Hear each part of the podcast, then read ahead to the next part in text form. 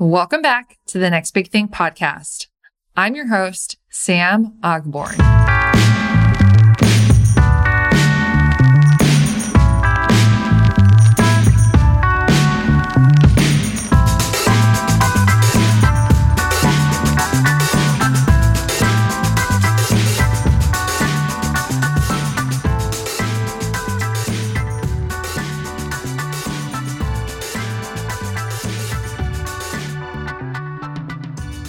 Today's topic is something that's near and dear to every woman's heart, and that is their periods. Yes, today we have on Denielle Finkelstein, who is the co founder of TOP, which stands for the Organic Project. And Denielle and I, first of all, when we first started chatting, I just felt like such a connection to her. Her background, when you listen to this episode, you'll hear all about her background and the world that she came from, which is completely different than what she does now. But like many entrepreneurs that we have on the show, Denielle realized that there was such a need in this space to do things differently. I know a lot of women out there can relate because when we were growing up, at least when I was growing up, you just bought the same two or three brands to take care of that time of the month. And what I love about a lot of the brands that we have on this podcast is that they're thinking about things differently and they're thinking about what is it going to take for us to have products that are actually good for our bodies. So when you think about products that are actually not even just good for our bodies, but actually good for the world too. So I love that this is a plant based company that there's no synthetics, toxins, pesticides, dyes, or fragrances. It's eco friendly. It's 100% certified cotton. And not only that, on top of those amazing qualities, but the organic project also donates products to women in need. So I just think we're living in such an amazing time right now where we as women have access to products and services and tools that we never had access to before. It feels really good to be able to say, I'm going to make a choice that's better for my body and I can go support this brand via e-commerce and know that I'm doing something for myself that is better for myself than just buying what's on the shelf when I go to every single grocery store. Maybe I'm also just feeling especially aware of the election coming up, but the fact that we can choose to vote with our wallets and support companies that are doing incredible things for women. I mean, that's going to win every single day for me. And those are companies that are going to get my vote. So I hope when you're listening to this podcast, and I know you as listeners have been keeping in mind how you can support women owned businesses, but think about your daily habits and how you currently use products and where those products come from and who's made those products and what are those products? Like what are the materials that they use? How do they promote their products? How easy is it to find? And are you just using it because it's the easiest thing to grab? Or are you using it because you feel tied to their purpose and what they're doing for the world. I'm really challenging myself to think about this, especially when we're going into the holiday season and people are buying gifts for one another. I'm challenging myself to say, how can I break the norm of my normal buying habits and really use my wallet as a voting mechanism and make sure that I'm supporting businesses that I truly believe in. So I challenge you to do the same. Denielle has incredible perspective on building this business and something that really she wasn't doing before she started this. So I felt super inspired by her and I think you are going to too. So enjoy this episode and I'll catch you on the flip side. Okay, so what I'm so fascinated by is that you don't actually come from a CPG background, which is amazing to me because a lot of people in the industry they spend so much time in the CPG space and then they might innovate from there or start a CPG based company. Your experience is different. So let's talk a little bit about mm-hmm. your background and like where you came from. Absolutely. Yes. No, I did not come from, from the traditional CPG. But what I should say, um, I will definitely share about myself, is that my co founder, Thyme, she did. So she spent 27 years in consumer packaged goods.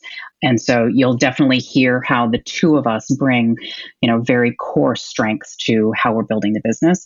But my career was 22 years in fashion retail. So I was at the likes of Ann Taylor, Coach, Kate Spade, and most recently at Talbot. So in female fashion, you know, truly understood the, the female demographic and the different aspects of the, the shopping consumer. And, you know, when you think about what my responsibility was. So I was head of merchandising. You know, my most recent job was chief merchant at Talbot's. Is in any business, honestly, whether it's you're buying men's ties, you're buying toilet paper, tampons, or ketchup and handbags, if you know who your consumer is, that's your win. And that is honestly what over the crux of my career was if I knew who my customer was, that's where we were successful. It was engaging in that conversation with the customer. It was understanding the data of that customer and also growing with the customer. I think that's probably one of the most important things because I can definitely share from like companies I was with, we didn't grow with the customer and the customer outgrew us. And so if we continue to use that, and that's really what early on I was able to bring to this business with Thyme and really being able to balance out the two of us is because she's spending the 27 years in consumer packaged goods. At the end of her career, what she was seeing on that side was she was seeing that there was this constant conversation in GM, you know, all the non-GMOs and everything was moving organic and there was natural and all of that was starting there. And it just became sort of those indicators and the trends that were happening. And this was, again, a category that it wasn't happening here. And so she had already had a lot of that understanding of how CPG runs and then with my branding and even just building business honestly you know that was really what um, i would say some of my key successes were is in these different companies i was at it was about building brand and building business. Yeah. And when you can bring knowing who your customer is moving with your customer building being able to build the brand and setting the foundations what you actually need to do and then her unbelievable experience on the sales side it was almost this like perfect marriage. We definitely like always say like there's just the, the two of us coming together at this time and where we were a crossroads for both of us. You know, I had and how we sort of how I got into Top and how we came together. She was at a crossroads. I was at a crossroads. For me, it was after spending so many years in the industry. And I think about, you know, finally I was at the, the height of my career and I was so excited. I remember being 25 years old and was like, I can't wait to be in that role. And when I finally got to that role in that last year that I was that I was there, I probably couldn't have articulated it when I was there at that time, but now when I really go back and I reflect, I had stopped learning the passion. I'd lost a lot of the passion of what I had had for those first 20 years of my career. And, you know, I think the bigger part was that being part of these large organizations, I also realized you really can't make a huge impact. And to be able to make a big impact and to get people to really rally around it, these companies, they're just not comfortable with it. And that really goes around to the, you know, being able to create some cultures that have the openness of risk taking. I was fortunate enough to have that. I learned that at Kate Spade. All we did all the time was take amazing, smart risks, but really like it was ingrained in us to do things differently. You know, I think in that last year, I was just feeling like, is this what I'm going to do for the next 20 years of my career? And it just came that we both were at this unbelievable time together and serendipitous. We did this over a lunch and started chatting. I had actually left my job. I actually walked out. You know, again, height of the career, I made this decision really from my husband as well. I was burnt out, never saw my kids, not taking care of myself, and made this really difficult personal and professional decision that I was going to step out of my role and figure what my next was going to be. And three weeks after leaving, I had this amazing lunch with Thyme. And this is how, you know, we really started started to build the vision of what we were going to do for Top. Amazing. Oh, I think that resonates with so many women who are listening because people who have been in the corporate world, we've been there. So, did you always, I'm so curious, did you always want to become an entrepreneur? I mean, I feel like it was kind of like you're going down this path of like the corporate life, and yeah. then it's like, oh, wait. no. You know what? If you asked me even five years ago, I would never say that this was the road that I was going to go down. But I think, as I just said, over that last year and finally realizing you can't do things differently, you can do things, you know, there can be a slight little thing that you change, but you really can't be innovative and you really can't do things differently. You can't take the risks that, you know, you really need to do to build different cultures, to think about, you know, to I'm going to go left instead of going right. And I will say that the interesting thing for both Thyme and myself was really the first year of us building the business. And we've been doing this for two years now. Is that first year we still had the baggage of corporate America. And every day it was like, how do we strip it? How do we start to like change our vernacular? And how do we start to change, you know, how we're thinking about things and to really push ourselves out of our own comfort zone? And I think that was also the exciting part is we were like, oh my goodness, like we can actually do this. Oh, wait, we're making the decision here.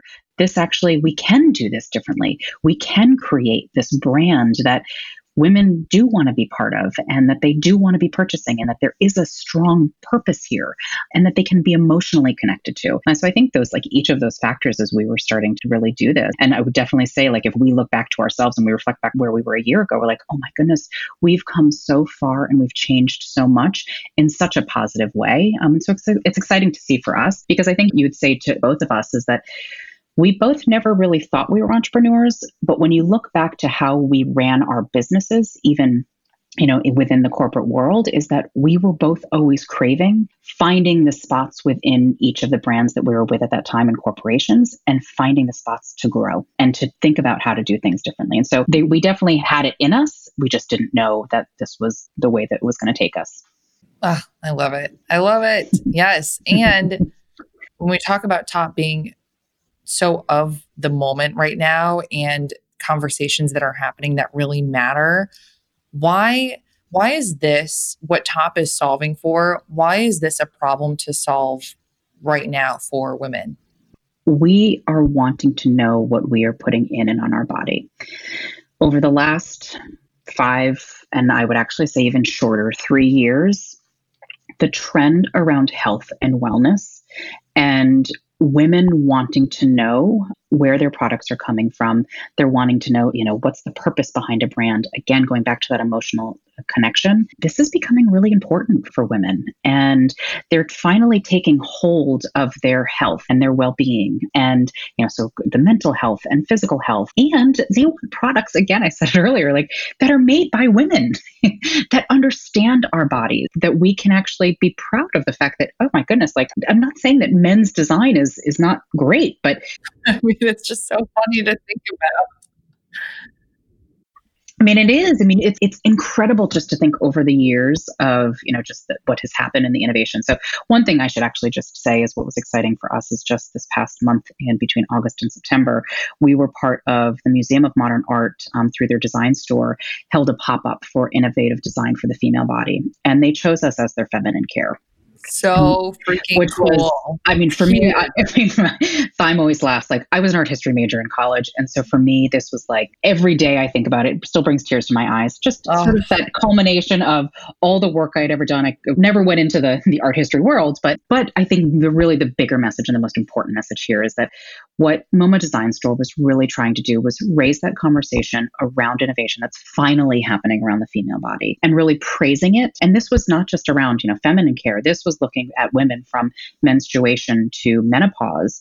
And so what does it mean when you get your first period and how are we having that conversation for these young girls and really starting that conversation between the mom and the daughter? Because that's really where our unique spot sits within our demographic is going after that mom and daughter. But then they had a whole section on sexual health. So the innovation that's happened in vibrators and what's happening there. Oh, and then also post birth. So the new pumps that are out there. And then they also did for menopause, they had a bunch of stuff for cooling tanks and necklaces that help with cooling as well. So, you know, just being part of that. And I think that that's, that is what women are looking for is, are we thinking about them as as their bodies and what's important to them and going back again do you know your customer? Yes. And, you know, being a female product for a woman is just, it just makes sense. Yes. Oh, I agree. And I think that is so cool. What an honor. Like a career all time high honor, like absolutely unbelievable. So, yes. congrats to you guys. I think that that's phenomenal and so cool that they're bringing awareness to everything like that. I mean, so important. Yeah. Let's talk about yeah. I'm so curious about this. Just broadly speaking, mm-hmm. what are some like common misconceptions that you hear around feminine hygiene in general? Common misconceptions. Well, I think we can even just go to the word. so we prefer to actually call it period products. Feminine hygiene brings in a lot of other categories as well. But misconceptions, how would I answer this question?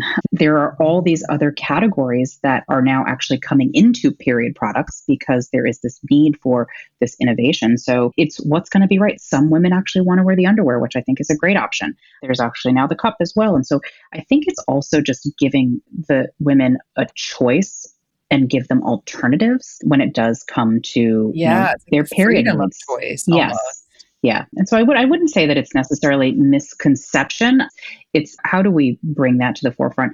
I think the bigger part, and I mean maybe this is where you're trying to go with the, the question misconception is it's more of we have to open the dialogue up around, you know, this taboo topic and why it's been taboo, who knows, but it has been. We've created it and to be taboo for so long. I think the most important part of what we hope to do, and I do believe that with a lot of these other companies that are starting to raise the voice out, we are changing the conversation and changing the dialogue. We've got to be open to these conversations. We have to start them really early. I mean, I both think both Thyme and I, we pride ourselves on just a change that's happened in our own households, but even the ripple effect we're seeing outside is that if we start these conversations early and we empower these young women for the first time that they're getting their period to feel confident and to feel empowered and to not be ashamed of what is happening to them. Throw your daughter a, a, period party, you know, make this conversation open. And more importantly, is make the conversation open to boys and to men as well and don't hide it from them. It goes all the way back to you know you, your fifth grade health class when the ner- the school nurse is telling the kids and they separate the boys and the girls and they're talking to the girls about menstruation and the boys about puberty and they actually need to have it together. And I know it's, it's a pushing a, a topic that a lot of people don't want to actually go there, but I think it's important to actually go there. The other thing, which was actually very interesting for us this summer, is we had this amazing intern. She's actually still with us. She's in college and she brought up a topic to us and she's like, listen, I was this weekend, I was with a bunch of guys and they're good friends of mine and their big questions, they were finally leaning in and asking all of these questions because they're at an age where high school, they're still uncomfortable, but they want to know. They actually want to know because this is happening to women around them. And so it actually sparked us to be like, you know what, we need to be thinking about creating this guy's guide. So guys are also comfortable to then have the conversation. Like, how do they know what to ask and what's appropriate and what's not? And and also just educating them. And so I think that's another part too is change the conversation. It's about education. And how do we also bring in the other 50% of the population into what this conversation is? Yeah, Oh, I love that. I love a guy's guide. That's so smart. I mean, really, it's like mm-hmm. demystifying yeah. things, but then also saying, like, it's okay if you're still learning and we're going to empower you to learn more. Yep. So, out of curiosity, how has COVID affected your entrepreneurship journey? And then also just how Top has you know, seen success in 2020? There's no sugarcoating. I mean, COVID, I think, has affected every single business out there. And we were definitely one of them. The positive for us is that we are an essential item. Half the population, some percentage of that, 50% of that population needs feminine care at some point. And so, what happened for us coming into COVID, so pre COVID, we knew where our business strategy was, was that 2019 was our time to really set the foundation for the business, really build our direct to consumer. But because of our experience and what we knew from our previous worlds was the, the success for us was going to be out of diversification of distribution. And so we always knew that we were going to build out, you know, a stronger direct to consumer, but also e-commerce side of the business, which would really be, you know, flanked by your Amazons and a couple of others, which I'll, I'll share. But and then the the third part would truly be retail. Sort of your first question that you said, like, what's wrong with going to the store? 85% of feminine care is still bought in store. And so we knew for distribution that was where we were going to go. So we our resolutions for 2020 were very different from where we're sitting right now. But, you know, where when we were walking in, we were walking in with eight retailers that we had we were confirmed with. They were mainly on the Northeast. And, you know, all were supposed to be set between March, April, and May, and those were going to be when the resets were. So we had two of them place their orders, um, honestly, the first week in March. And one of the biggest ones that we had, which was a 500 store chain, COVID hit. They were supposed to place their order in the beginning of April, and they made the decision that they were not going to be doing any resets. So, those two weeks in March, right as essentially the world shut down, we definitely, you know, no surprise, we went into like a moment of panic and it was very quick though. Yeah. We both like sat down. We're like, okay, we've got to like really think through where have we had wins so far? And where can we build upon and just really take this slow. I mean, also cut cash flow every single penny. Like, what do we not need to be spending money on? So, it's being very strategic on on the financial front, and then what can we actually lean into? So, the two things that we really leaned into was the e-commerce side. So, we you know we really went hardcore with Amazon, which we honestly was a saving grace for us for definitely some time over like three, four months. Um, so leaned into Amazon. The other part too, which was important for us, was a huge part of our purpose is giving back. And so immediately we leaned into that as well. And we donated over almost 150,000 period products just on the first half of the year wow. to some of those hardest hit cities. Good for you. Guys. That was like really just the March time period because then we had to really think through okay, what are then these next steps going to be? So knowing we were really going to push into e-commerce, we launched with Walmart.com, and we now are just about to launch, which is exciting, um, with Kroger.com, Vitacost, and FSAStore.com. So really building out awesome. that e-commerce side as much as we could, knowing that retail is going to come and thank goodness, of the eight that we had secured, five of them have taken us in. They've all moved now into the August, September, and October time period. So, six month lag from then but still able to continue to like push that momentum on the retail side as well. So, you know, listen, COVID is, and as a female and as a women owned business, this is tough. We are seeing businesses around us just, you know, they're shuttering.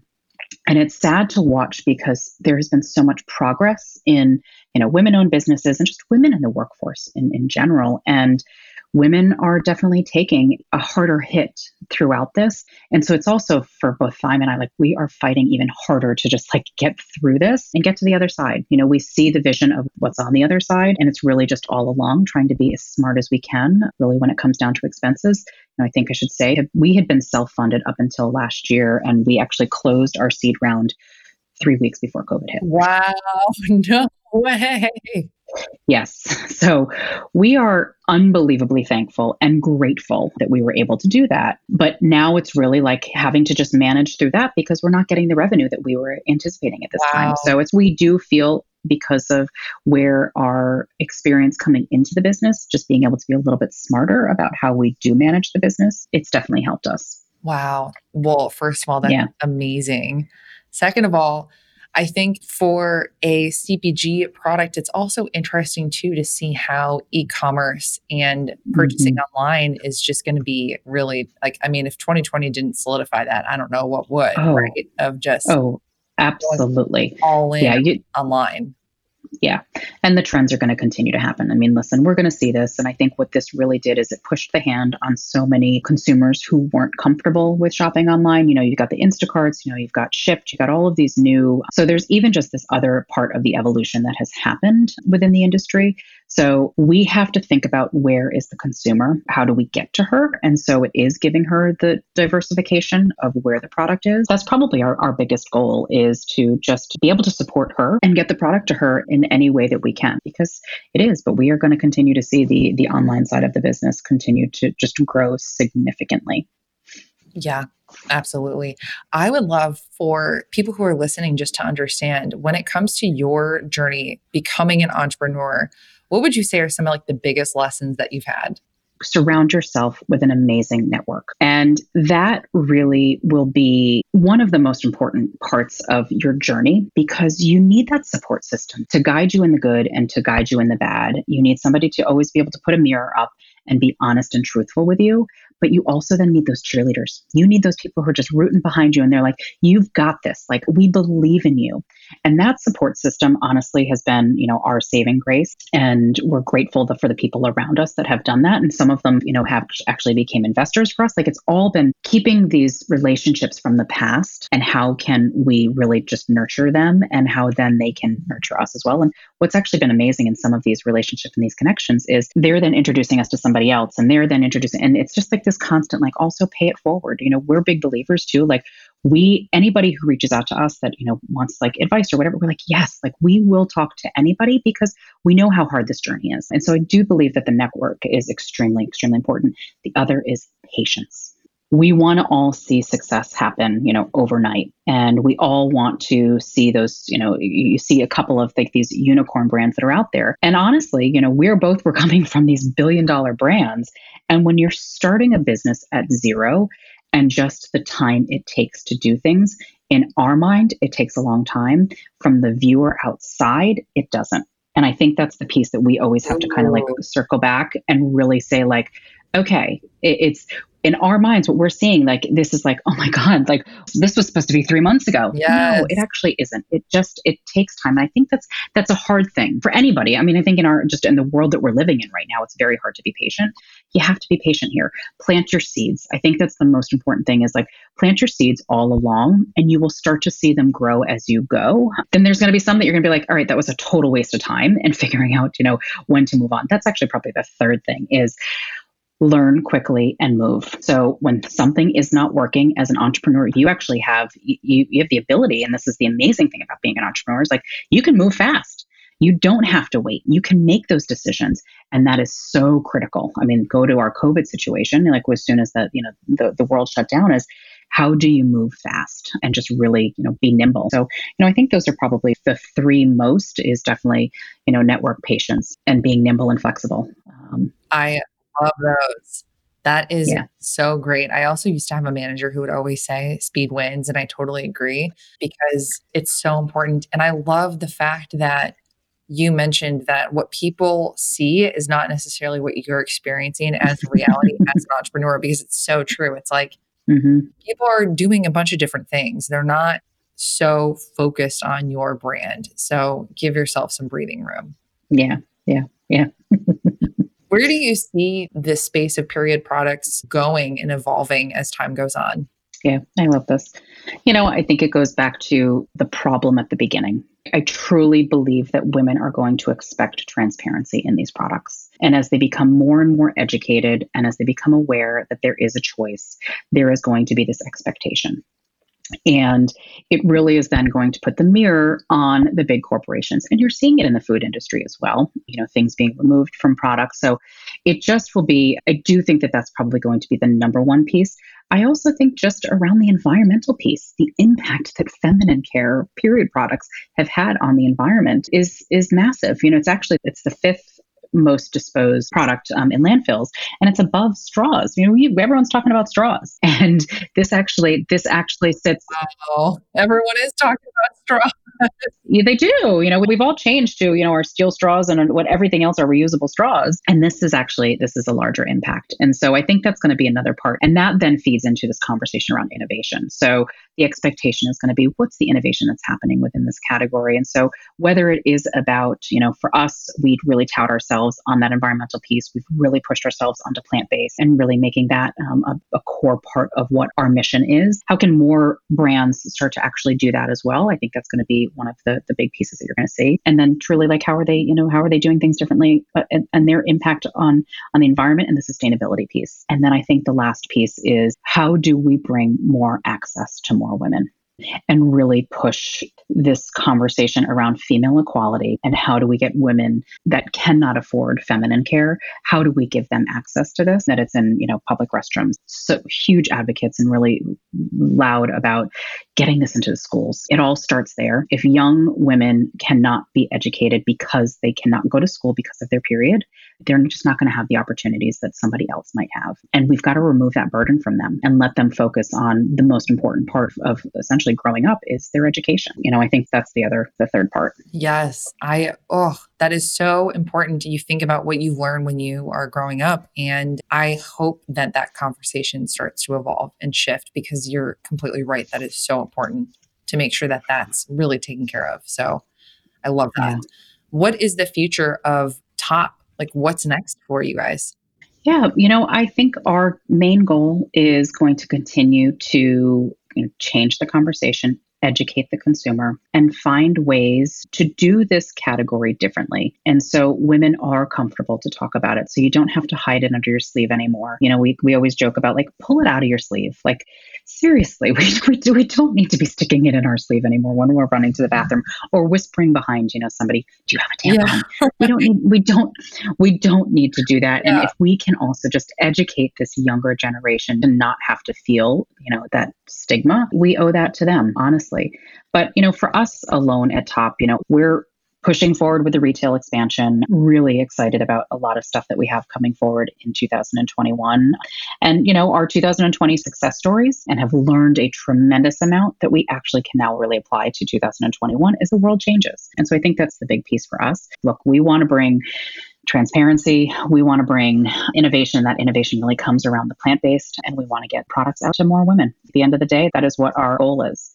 So that's what you can kind of see for us. Love it. And where can people find you? You can find us on our website, which is toporganicproject.com. You can also follow us on social. So both Instagram, Facebook is Top Organic Project. We're on Twitter. And we're just making our foray into TikTok. So the one thing I didn't mention through all this is my cousin is an absolute like superhero. So she dresses up in this amazing tampon costume. and that has actually probably been one of the biggest changes in our business wow. trajectory. This happened last year in 2019 the minute that she did, it also gave us this credibility and authenticity that we didn't have before because it brought levity to the conversation. Like when somebody shows up in a tampon costume, you're like, what is going on? Like you actually engage. And so, you know, I think the big thing you'll see on TikTok is she's like started to do that. But, you know, I think, I think bringing an authentic voice to this entire category is very important. Bring some levity to this. Like we can't be so serious. Yeah. Like we got to strip away the seriousness. And I probably didn't say that earlier on, but, but I think that's important. Like I think we've got to bring some, you know, some, some levity into this serious topic. But yes, and then the other places you can also find us, you know, as I said before, just on the retail side, um, at this point, there's a bunch of Northeast retailers that we're in, but also Amazon and Walmart.com. And we're about to launch on Vitacost and FSA and uh, Kroger.com. Amazing. Wow, that's yeah. great. Okay, well, I will make sure to include all of that in the show notes. And thank you so much, Denielle, for being a part of this podcast episode. Like, I've learned so much and I think it's so empowering to have these conversations. So thank you for doing what you're doing. It's it's phenomenal. No, honestly, you know, Sam, this is for us to just be able to share our story. And if it's advice or just something to learn, you know, we are always fortunate. We are podcast geeks. So we listen to so many and you learn something new from every yeah. single one of them. And so if somebody can take, take something away where it, we're thrilled about that and uh, happy to share where our journey's been because it's definitely been different too. And I yeah. think that's that's a piece too, which is exciting to, to showcase different journeys on on building a business. I agree because there is no right answer.